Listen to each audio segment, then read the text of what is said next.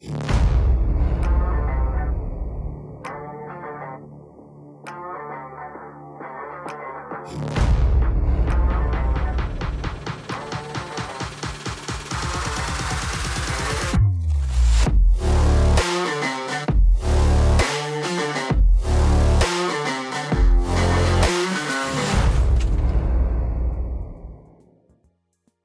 we're back! And not in a creepy, just took an axe to a door kind of way.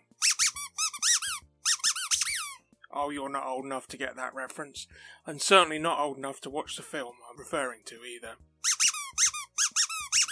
Look, it's great to be back, and thank Jason for manning the shed whilst we were indisposed.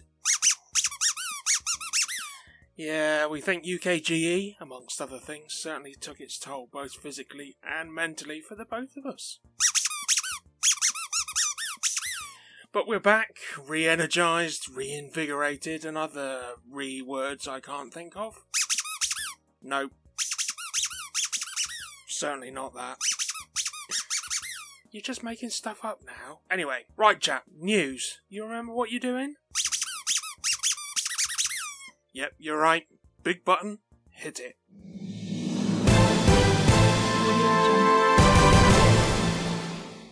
Right, I've just checked, and it's certainly not April. So we've had a mix of franchises and expansions for CMON and Guillotine Games Behemoth, that is Zombicide. I mean Ghostbusters, Teenage Mutant Hero Turtles, and even delving into Marvel territory with Marvel Zombicide. Which is why this is so confusing, as the latest IP to be shoehorned into the Zombicide franchise is none other than. Wait for it. Monty Python's Flying Circus. I kid you not.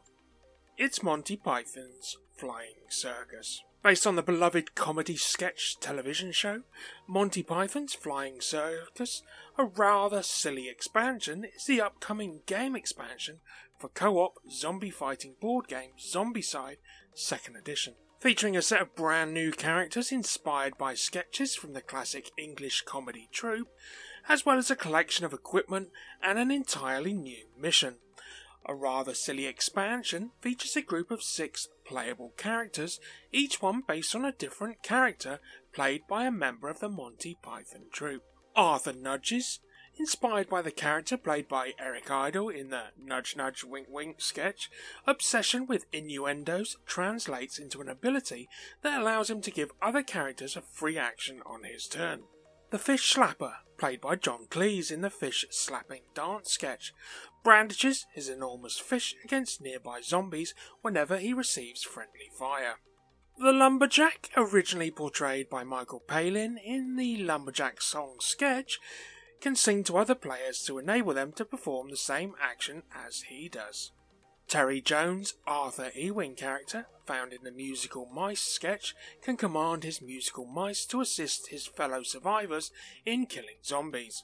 The Colonel, a character played by Graham Chapman in multiple sketches, can employ his disdain for silliness to force approaching zombies to stop. Finally, Terry Gilliam's raw, chicken wielding knight can motivate his fellow survivors by whacking them over the head with said chicken.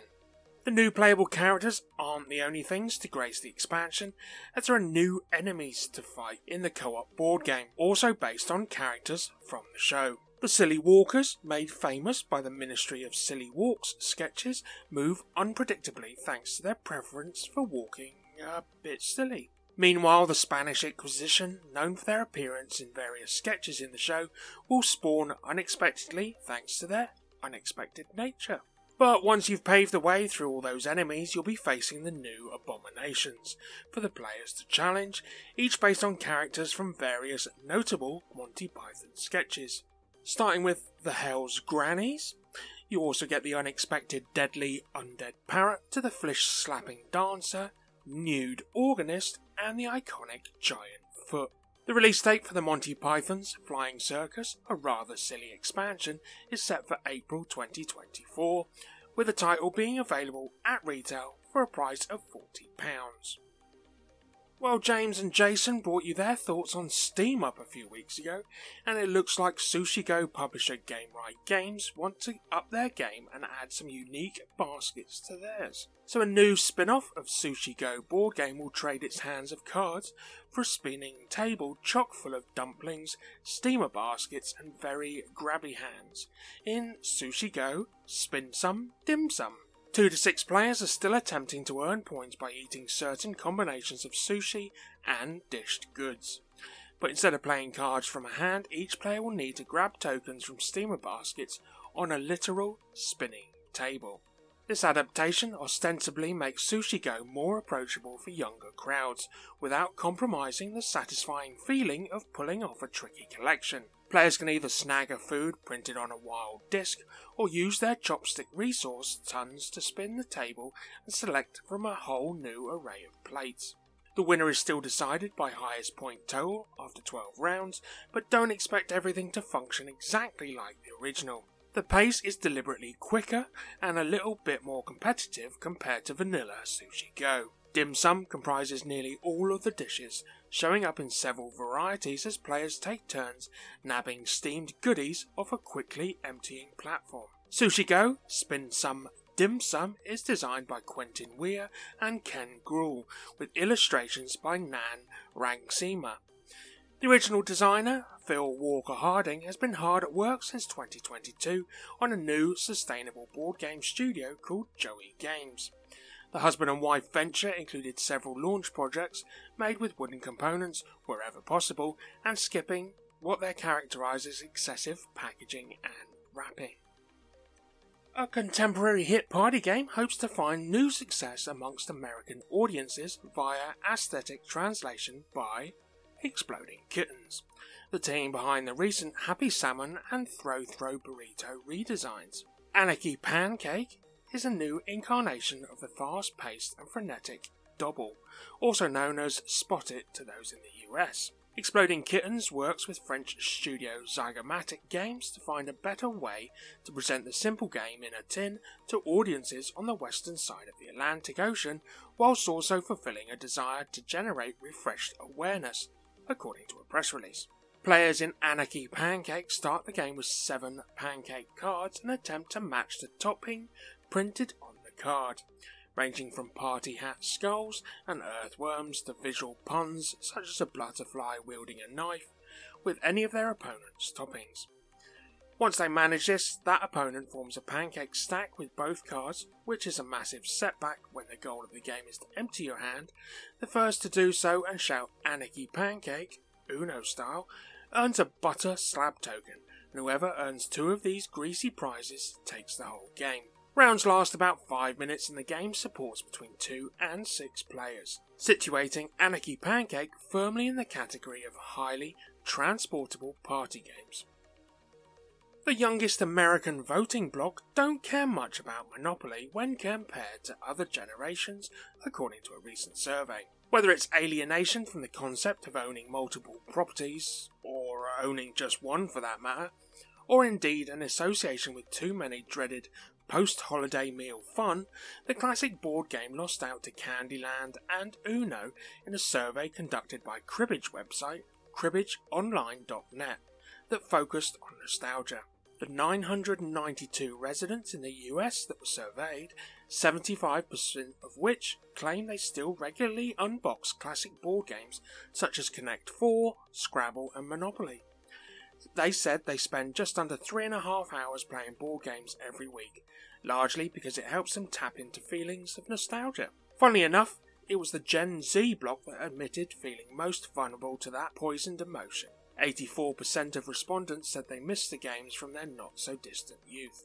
The majority of polled adults still prefer to play board games the old fashioned way, despite the prevalence of digital versions of childhood favourites readily available on mobile devices, computers, and dedicated gaming consoles. Even the design of those boxes collecting dusts in closets remains favourable amongst most people because only 22% of those who took part said the aesthetics of Battleship, Cluedo, and its fellows need modernising. Americans are apparently ready to shell out as much as $39 on a one to one replica of their treasured childhood board game, and 64% of respondents stated they would readily seize that chance. Those of the age to be grandparents said they use board games to recapture a distilled feeling of simplicity through analogue experiences, while a solid half of polled grandkids remember popping the sorry bubble or spinning the game of life's clackety wheel while visiting their elder relatives. Millennials claim the gold in taking board games seriously. 25% of this cohort boasted the hobbyist label. Even if collecting expensive cardboard isn't the most popular pastime, a good 39% of millennials claim to see the legitimacy in a board game hobby. Gen Z's 31% shows some intergenerational solidarity, while boomers' paltry 19% are too busy enjoying the last gasps of unemployment system to spare a thought for the hottest crowdfunding campaigns. Well, I'm sure if the same poll's taken here in the UK, then we may get some more varied answers, especially if our local groups are anything to go by. They say good things usually come in threes, but when you get four games released in 12 months, all based on the same subject, you know it's going to be a good one. Well, from the looks of things, Fungus is going to be heading to our tables. That's if there isn't any there already. December last year saw a game entitled Mycelium, a mushling game, hit crowdfunding from the first time designer Eric Yadvish and Yadco Games. His game sees you using a hand of mushling cards to construct a network of mycelium pathways linked to nutrient trees, attack other players' paths, and manipulate where the nutrients will appear at the end of the round. Ideally, your gatherer mushlings will be in the right spot at the right time as the first player to gather 10 nutrients wins. The game raised over $240,000 in its Kickstarter campaign, which is an impressive amount for a first campaign, and when it's released in Q4 2023, you can place it on the shelf next to Mycelium Descubriendo el Reino Fungi, discovering the fungi kingdom in my best Spanish accent a late 2022 release from designers Chilo and Dano Valeria and Chilean publisher Within Play. Players participate in an all fundamental stages of a fungus's life cycle, from a small spore floating in the air to the creation of the first mycelium, which will grow and feed from the substrates. Once the environmental conditions are favourable, they'll manifest in the form of mushrooms to restart their cycle. Each player places their spore token on the board and starts spreading their mycelia, placing hex tiles throughout the forest to build a mycelial network to get nutrients either from substratum, tokens scattered all around, or by making symbiosis with the trees to gain bonus nutrients during play. The game can be played competitively or cooperatively, with the goal in the latter set up being to reach a certain point total against one of three difficulty levels. A 2v2 Team game mode is also available, and in the competitive game, the first player or team to reach the respective point goal wins. However, should you favour triangular tiles over some hexagonal ones, look instead to Mycelia, the debut game from a local, well, to us, UK publisher Splitstone Games and designer artist JJ Neville. This 2 to 4 player game is scheduled to appear on Kickstarter before the end of 2023, and we've been privy to it at both local conventions and indeed at UKGE. Mycelia is a dynamic game of tactics in a competition for space and resources to create your own mushroom kingdom. The game follows the life cycle of fungi, a journey of creation, expansion, death, and rebirth. In game terms, growing mushrooms to score points, sporing them to expand your mycelial network, and eventually seeing them decay to unlock special actions.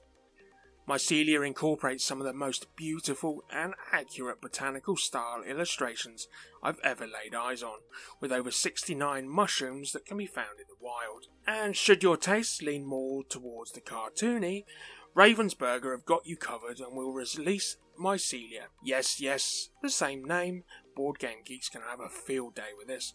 From first time designer Daniel Greener in late 2023. This game is for 1 to 4 players and has only a bit of information available at the time. Each player will start with the same set of cards in Mycelia, improving their deck with better cards over the course of play as they race to clear their playing field of dewdrops first. In this deck building game, you need the support of mysterious forest dwellers to improve your deck develop new and better skills, and bring the sacred dewdrops from your forest to the Shrine of Life in order to receive the forest goddess's support.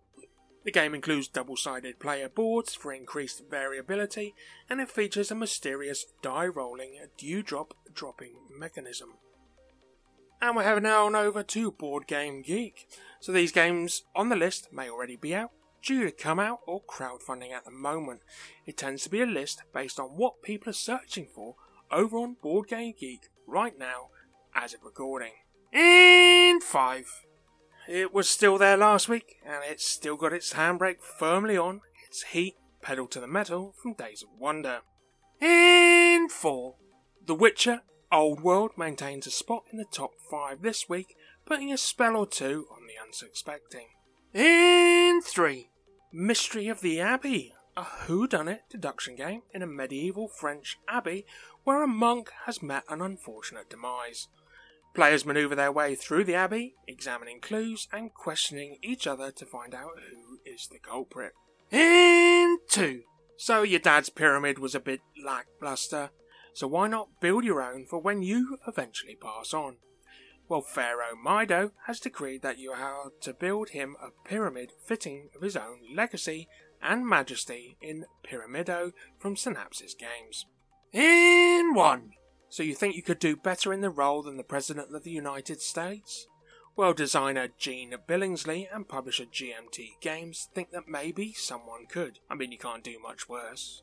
Mr. President, the American presidency, 2001 to 2020, sees you take on this solo outing sitting in the chair. Set to take between 6 and 10 hours to play, you better go find a comfy one.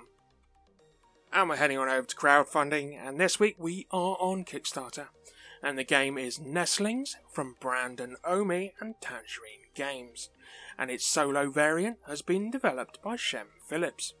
Designed for 1 to 4 players, taking 30 to 60 minutes to complete, and for ages 12 years and over. If Wingspan got you in the mood for conservation, then let Nestlings put you up front as you take on the role of various birds competing to gain priority across four vastly different biomes the savanna, alpine, freshwater, and desert. Each round, players roll their biome dice, then proceed to place the dice in biomes one at a time, alternating in clockwise order. Once players have placed all their dice or have chosen to pass for the round, each biome is resolved. The player who first placed dice in a particular biome gains priority and reaps the rewards of doing so. First selection of a desired resource, and discarding a resource to thwart their opponent's plans. However, if another player places more of their biome dice in that same biome, that player gains priority. Once priority order has been established for the biome, Players each claim resources to feed their nestlings and gain the matching segment to add to their resource ring on the player board. Once all biomes have been resolved, including the wild grasslands biome in the centre of the board, players score points based on how many nestlings they were able to feed and how many segments are in their resource ring regardless of which round they were assigned. As this game progresses, the tension rises as players must make key decisions along the way, decisions that could secure victory or usher defeat. Will they feed their nestlings for more immediate points, or take a different resource to complete a section of their resource ring, thus earning a bonus and triggering a powerful chain reaction. Will they use in game currency to activate another end of game nest goal or save it for victory points? Or will they place a second die to secure priority or risk it and head to another biome to take over much needed scraps? At the conclusion of round 4, the game ends and players reveal their end game nest goals and tally their final victory points to determine the winner.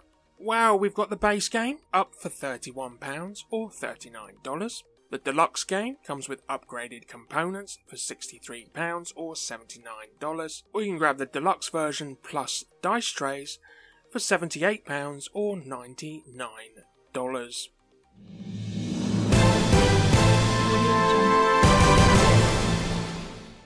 So we're back to the old routine now then. Thanks again for Jason taking the reins last week. What we up to now? Sunbathing? I think not. There's not an SPF in the world that can stop you from melting. No shade. Plenty of shade. Right, say goodbye to these wonderful meeples. And it's a goodbye from me. Keep safe, meeples. Keep those dice rolling, the cards shuffling, and we'll be right here for you next week.